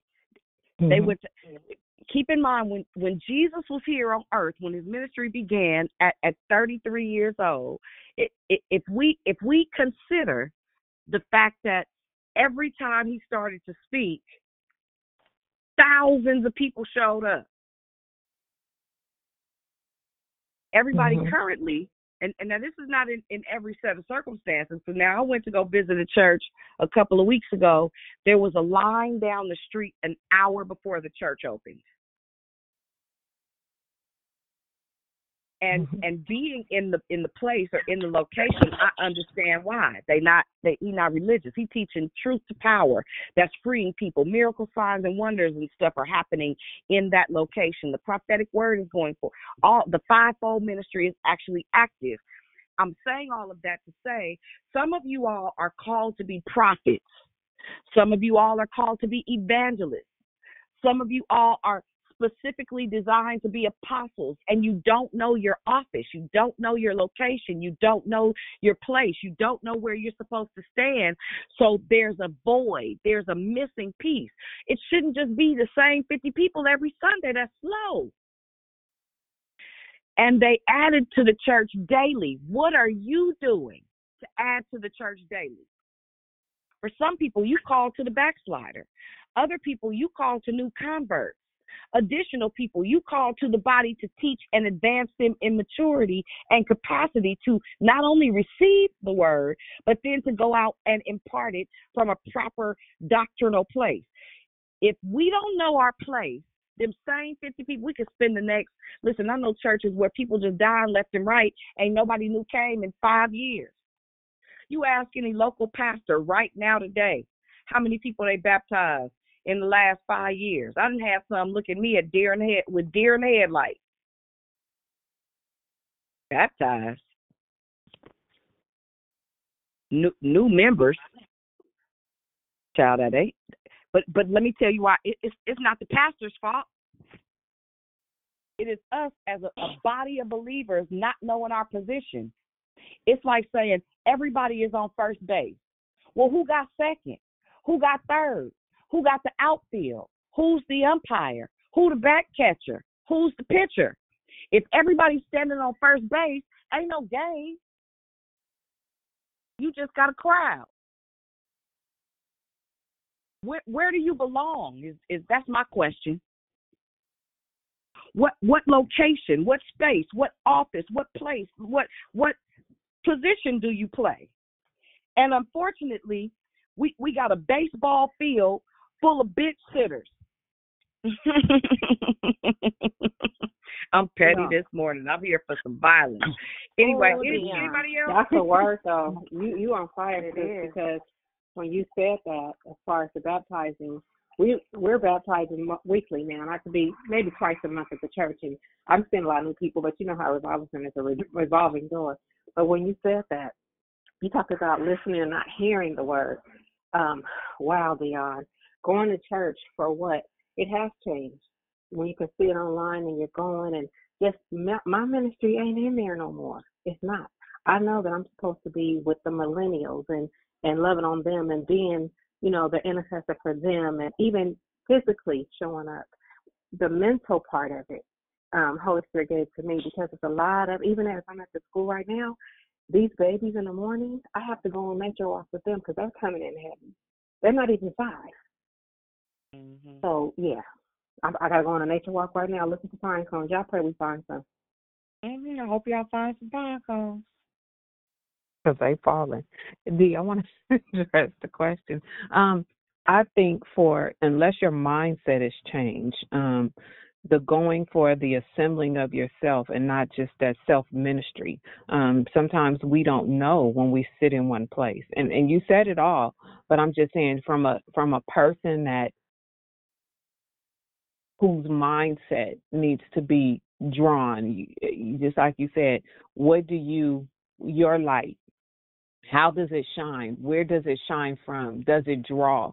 Um, and if you, for some people, if they don't go to the house and a house that is truly doing the deliverance, the ministry, the pouring, um, then they won't get it. It I just that's that's I go because I know that there is fullness. I don't go for the people because I, I know that that that there is a well there that you can draw from. That Sure.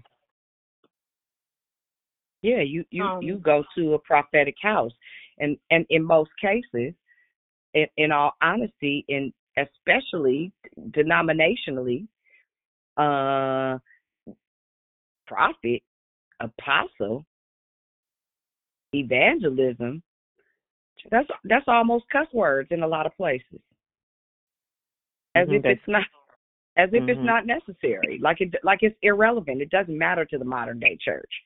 Are you slow? What I'm confused. Why would he? To some, he's given apostles. To some, he's given teachers. Why would he say it if if it was not a, a location to occupy? A lot of people, especially depending on how you grew up, you don't know what the apostolic office is, and ain't doing much to find out. It might be you. That that may be something we we we actually talk about. Matter of fact, I think that's going to be my next Wednesday teaching. We're going to talk about helping you identify what function you have in the body because for real, if if you were created to be a pitcher and you in the outfield, you are out of position. You are out of you you out of proximity of even being able to operate in your gift because you out of location. Abraham's movement put him in position to be the forefather. His courage to move around when instructed to relocated him so that it allocated not only his office, but it also gave us a point of reference considering he is still the father of all nations. He's still famous because he had the courage to move around. The yield. Dion. Leon. All this right. is so Yeah. good. Okay, okay, wait, wait, wait, wait, wait, wait, wait. Let's get an order real quick. I hear like four people. So who who is that that was just talking? Cynthia. Hold on, Cynthia. Who else was that? Christina. Juanita. Christina and Swanita. So we're gonna do this. Swanita, Christina, Cynthia. Go in that order. Okay, I just wanted to share um, something. Um, I um, I'm friends with a young lady that doesn't attend church. She doesn't go to church, and I really don't. I think that she had kind of even fallen away from just you know even just God Himself, or studying the Word or anything of that nature. So she has a medical condition. She needs a um, a new heart and literally she does i mean she actually is is um considered to have a heart transplant which she finds out today if she's going to have that.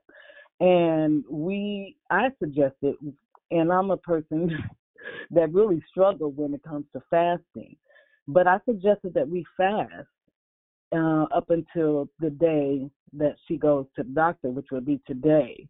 But we've been fasting for 10 days um and I suggested to her because she's a she's on social media um a lot. I know that she couldn't fast from not eating because she's you know very thin and she doesn't eat much anyway, but she needs to eat. So anyway, so she fasted from social media, which she's on all the time, and she's um she's a fan um of like Elder Barge. So she really she was a person that went to every concert that he had. She would fly here, fly there, fly there, you know, or whatever. But um she last night I decided we decided it was a few of us that fasted um for her and with her.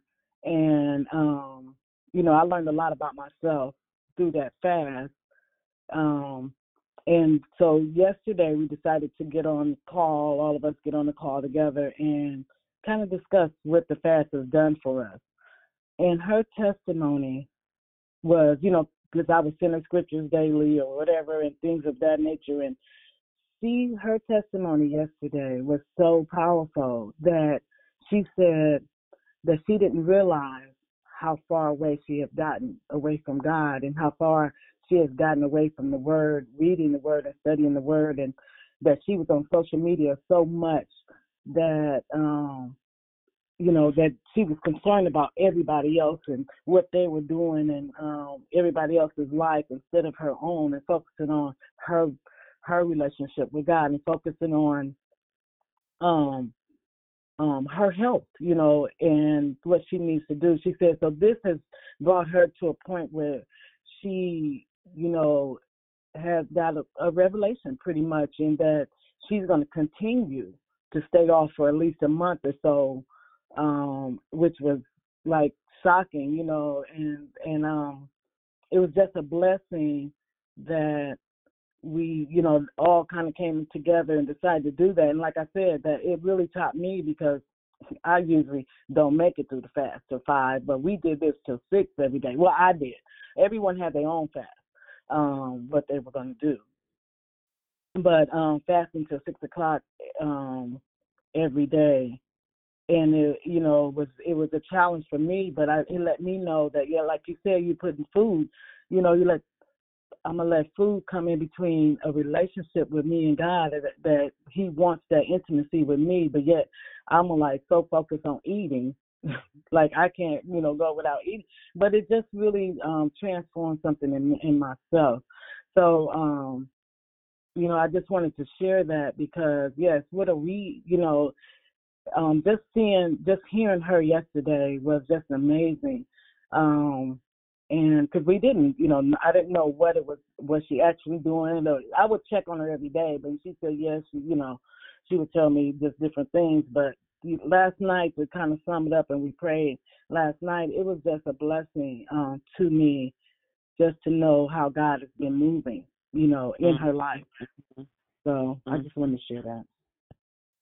Very good. Very good. It's it's, it's important, and it, it it's and having that level of accountability is necessary. If Jesus himself studied in the synagogue, if for all those years even Jesus didn't he, he grew in capacity. He transformed from this little carpenter boy into his isness.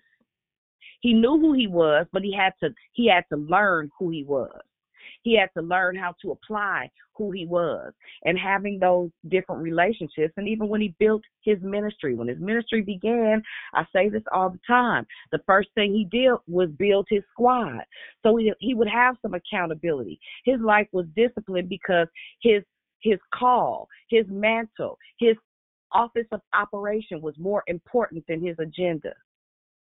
More important than what his peers had going on. Amen. Go, go ahead, Christina, and then Cynthia.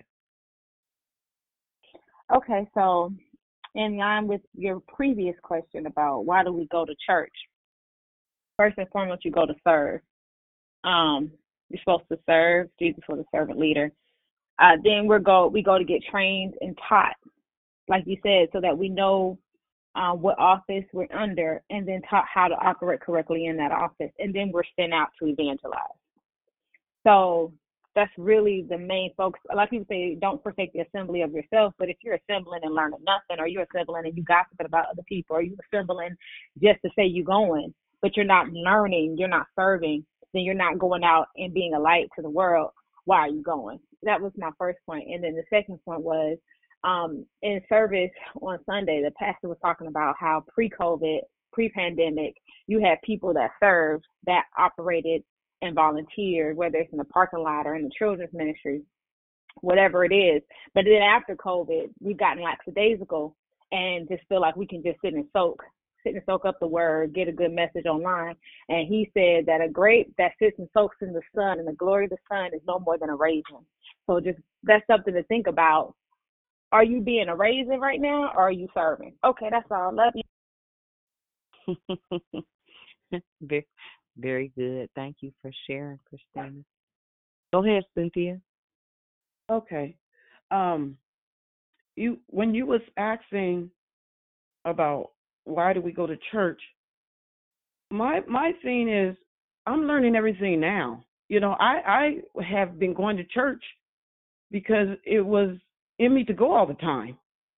But now I'm I'm learning all this stuff about go, are you going to church.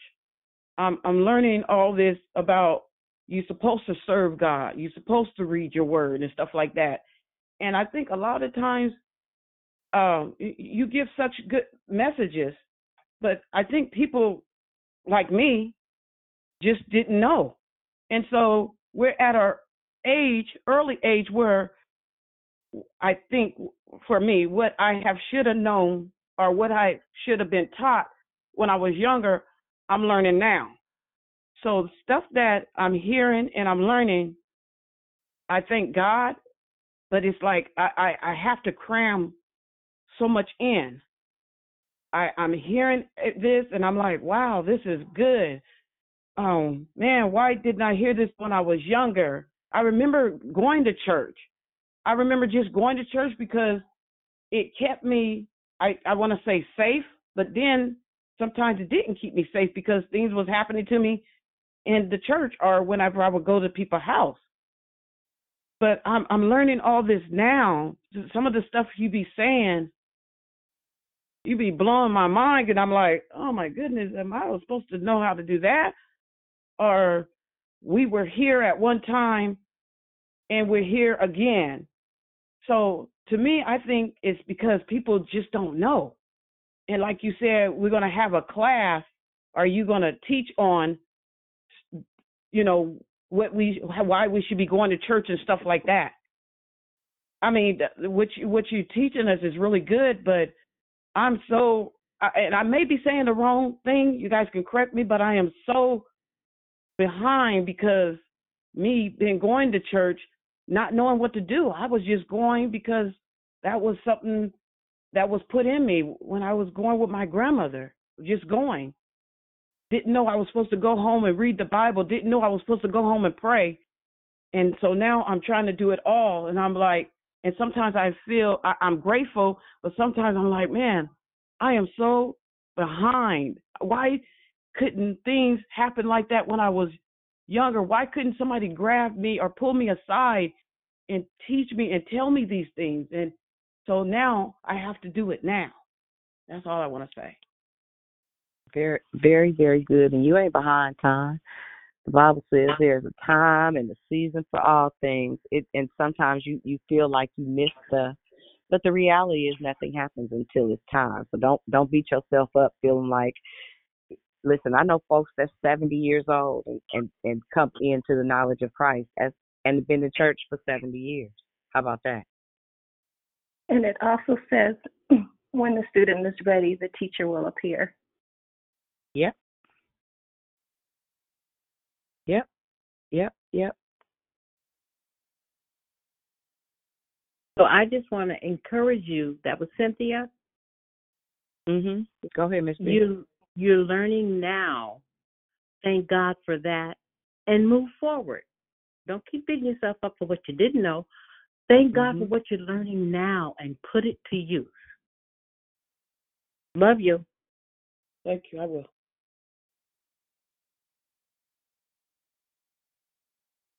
Amen. Amen. Anybody else? Delay but not denied. Say, say it again. Hello? Uh-huh. yeah, go ahead. Sister Pastor Dion. oh my goodness. I remember you saying, um, uh, you ever notice when transformation comes for your life, certain people show up. God will send you someone. I had to reflect on that. Um, and first it was my bishop, who is still my bishop, because I was in the ashram praying in the enemy's camp, Mm-hmm. and the Lord sent me my bishop. Mm-hmm.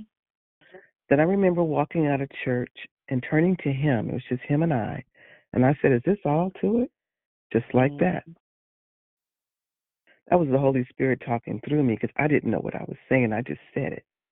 Mm-hmm. Um, and then I met Elder Claiborne. And I saw Mm. someone Yeah.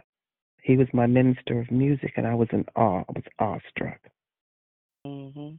because I never saw someone speak with such clarity in the supernatural consistently. Mhm.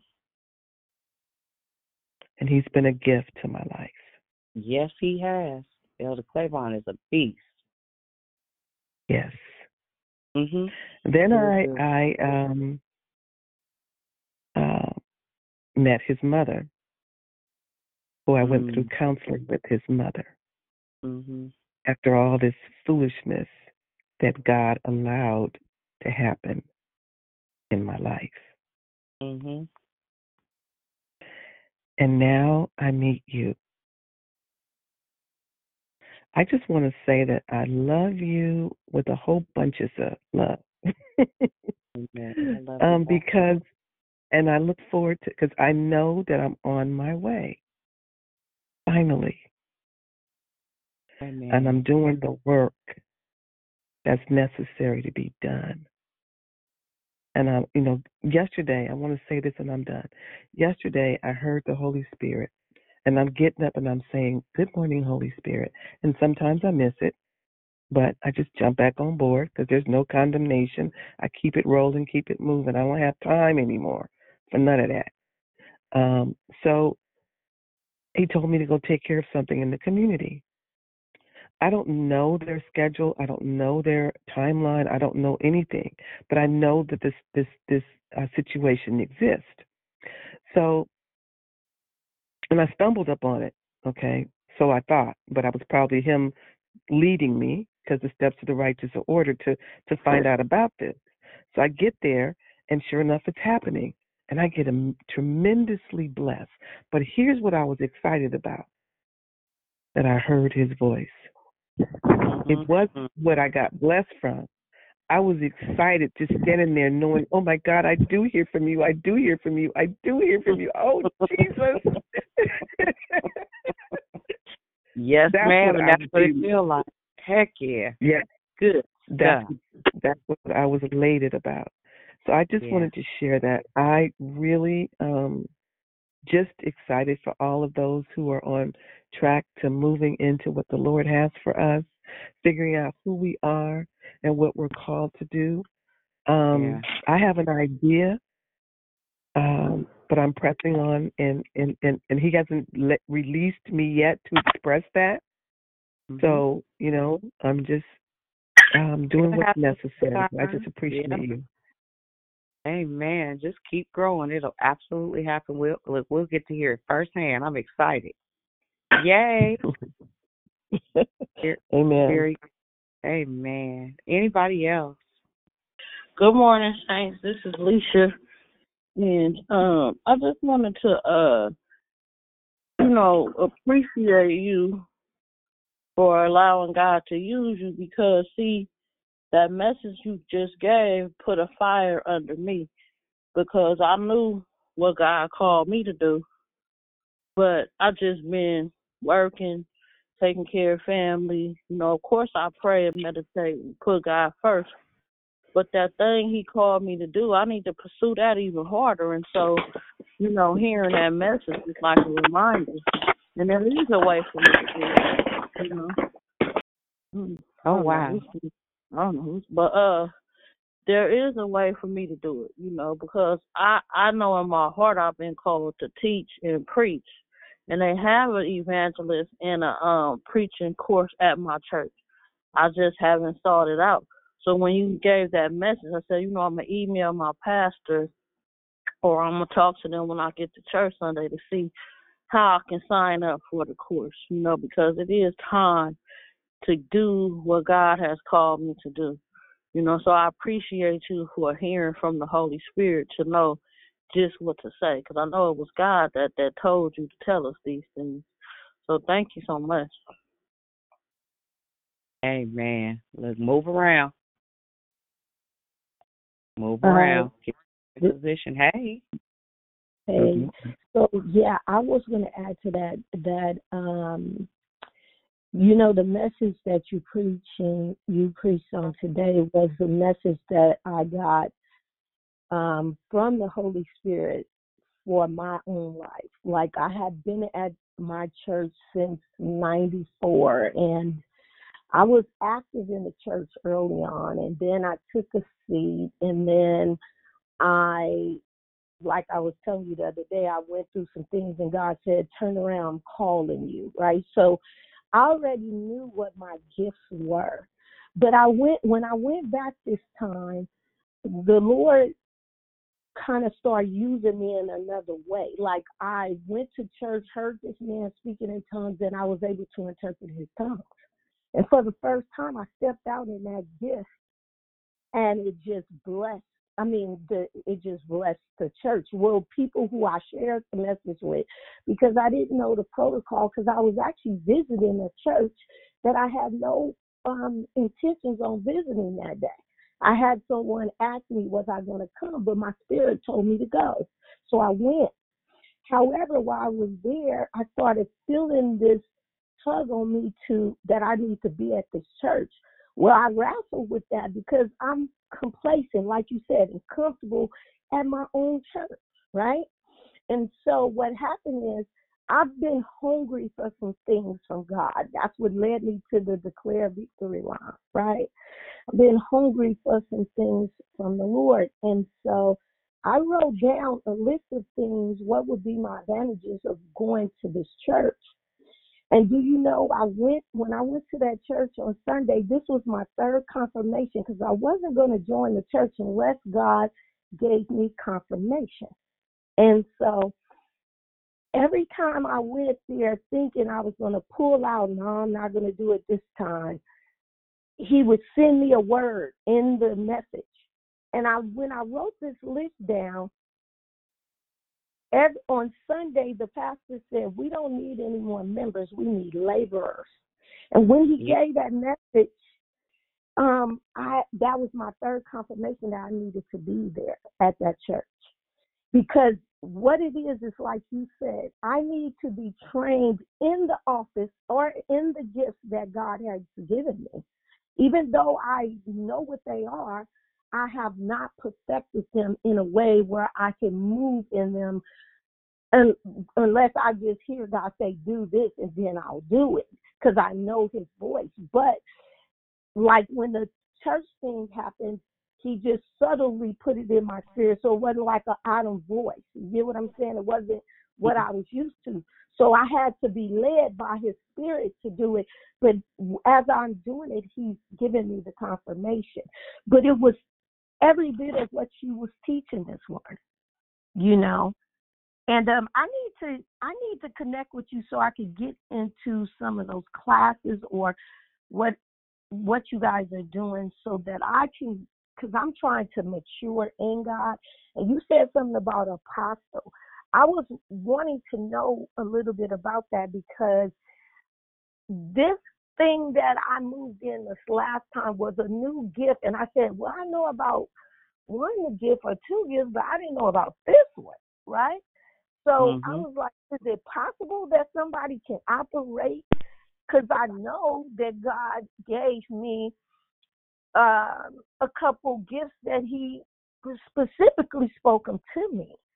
So I'm kind of needing to get some more clarity about that. And thank you so much for, you know, just man, you just awesome in God, and um, and I'm encouraging you. I mean, I know you you need encouragement, but you you are obedient and moving by the Spirit of God, and it is truly a blessing. And um, and I want to be able to do that in my life. You know what I'm saying? I want to grow and mature in God, and that's why I knew that I needed to make this move, um, because it was about growing. And Amen. the one thing, the one thing I wanted to do, I said, God, I want to get back to winning souls. and that's all. That's all it's about, Monica. That's at Yeah. the end of the day, every single thing that we do, every single thing that we do. Listen, every single thing at the end of the day, it's like a baton pass. If you in your location, and I'm if I'm if I'm leg number one, she leg number two, he leg number three, they leg number four. all of those every single one of you is important. It's it's not this is not a one monkey show. This and mm-hmm. but if if ain't nobody moving, if all you do is show up on Sundays, clap and shout, honey, stay just forget it. Stay home. Never mm-hmm. mind. Absolutely positively selfish. And it's not fair to somebody that's about to kill themselves because you out of position. You supposed to be somebody's friend. But if you don't never show up, they don't even know you exist. If you don't never talk because you living in your isolation and the lie that the devil done told you about not being enough, your friendship that's vital to my survival is not helping me. Mm-hmm. Right? When, when we out of position, everybody loses. Nations lose. Somebody is created to be an international prophet. Somebody is created to be uh, in this region. You all out of position, and we we can't win if you're not in place. If you don't know who you are, if you lost, if you still operating from a slave mentality instead of the place of sonship, everybody loses. It's not fair because you lazy, because you refuse to to change anything because Mhm. you you too concerned about uh I don't I don't feel like it. I'm sleepy. I want to watch Netflix cuz you live an undisciplined life. You a thief. Straight up. No other way to you're a thief. You're stealing. You're robbing God. Mm-hmm. We always consider it money. Wherein have you robbed me? In tithes and an offering. Well, the reality is all tithe is a seed. It's not always about money. Sometimes it is. But if you can't hear God, if he if if you can't hear, listen, we get on this line day in, day out. Every every now and then somebody will send ten dollars, somebody will send twenty dollars. All of that's fine and good. But if this is a field that you graze from, it's important that you sow here. I I don't just teach. right? We we out here moving stuff, and and on the heels of that, we're doing unexpected blessings. And this unexpected blessing, I want to how um um make sure at least ten foster youth that are moving from foster care into college dorms. I want to furnish their whole. Well, I'm not. I don't want to. I'm going to furnish and equip their whole room on us. And I'm partnering with Lobdell and Lane so ten kids, we go into whatever u- university or you know uh here locally they'll be recommended and flip their whole room so they don't have that to worry about. You understand? So so th- there are things that are important. If you call to give, that's your responsibility. right? It's it's important. There there's so it's so much more to this, y'all. But if you can't Yeah. hear, you don't know. Yeah. If you won't live a disciplined life in an effort to hear him, you don't know what to do. And and you're stealing from somebody whose life would be altered from your obedience. Literally. Okay. Go ahead. No, go ahead. Hey, this is Glow. How you doing, dear? Hey, babe. Thank you. Thank you. Thank you. Thank you. So in school, we learned that it had become socially um, a socially acceptable uh, activity for just showing up at the church and going to it because that's what the ritual was that we learned.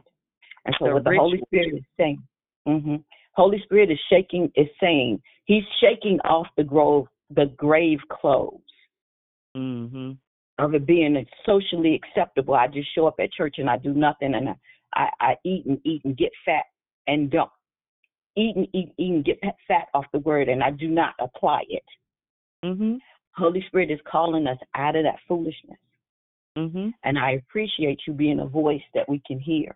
One of the meditations we did, one of the, the devotionals we did yesterday, um, a man was, the testimony was that the writer had a friend, a neighbor that he rela- relational related to, supposed to been evangelism, evangelizing for a whole year before he ever mentioned salvation to the man. And the neighbor got upset because he said, "Why did it take you a whole year to bring that to say that to me? What if I drop dead?" Mm-hmm. Because people are In real life. And people are dropping life. dead. going to hell because cause you selfish. Yep. I'm going In back real on life. mute. Love you. Love you more. It's it's a real thing, y'all. Folks sitting up at dinner tables, dying, losing their soul, dying prematurely because they don't have the substance, the capacity, the tools, nor the relationships necessary to sustain life from a supernatural place. Because we selfish. Period. Ain't no middle to that. I'm not I'm not I'm not having I don't, I don't want to live in no regular house in heaven. I need one with them Di, how do I invisible pools. How do I sow into the, this uh, ministry? You can sow via Cash App. It's just I declare victory now, or PayPal at uh PayPal. You you can go to the minute. website. Slow down. I declare victory. I declare victory now on PayPal. N O W. Yes, ma'am. And you say this is which one? Ca- That's Cash App? uh, Cash App. But you can just go to declarevictory.org and so that way. That's PayPal. PayPal. Okay, declarevictory.org. Yes, Okay.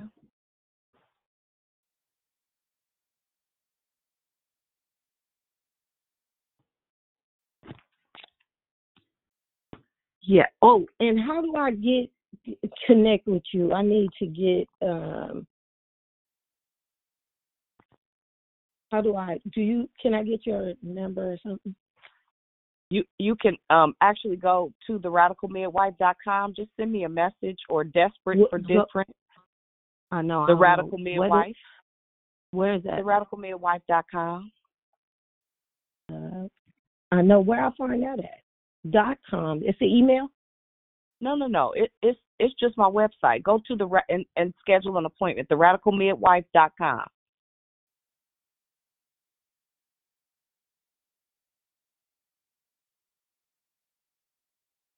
Um, Dion, Uh huh.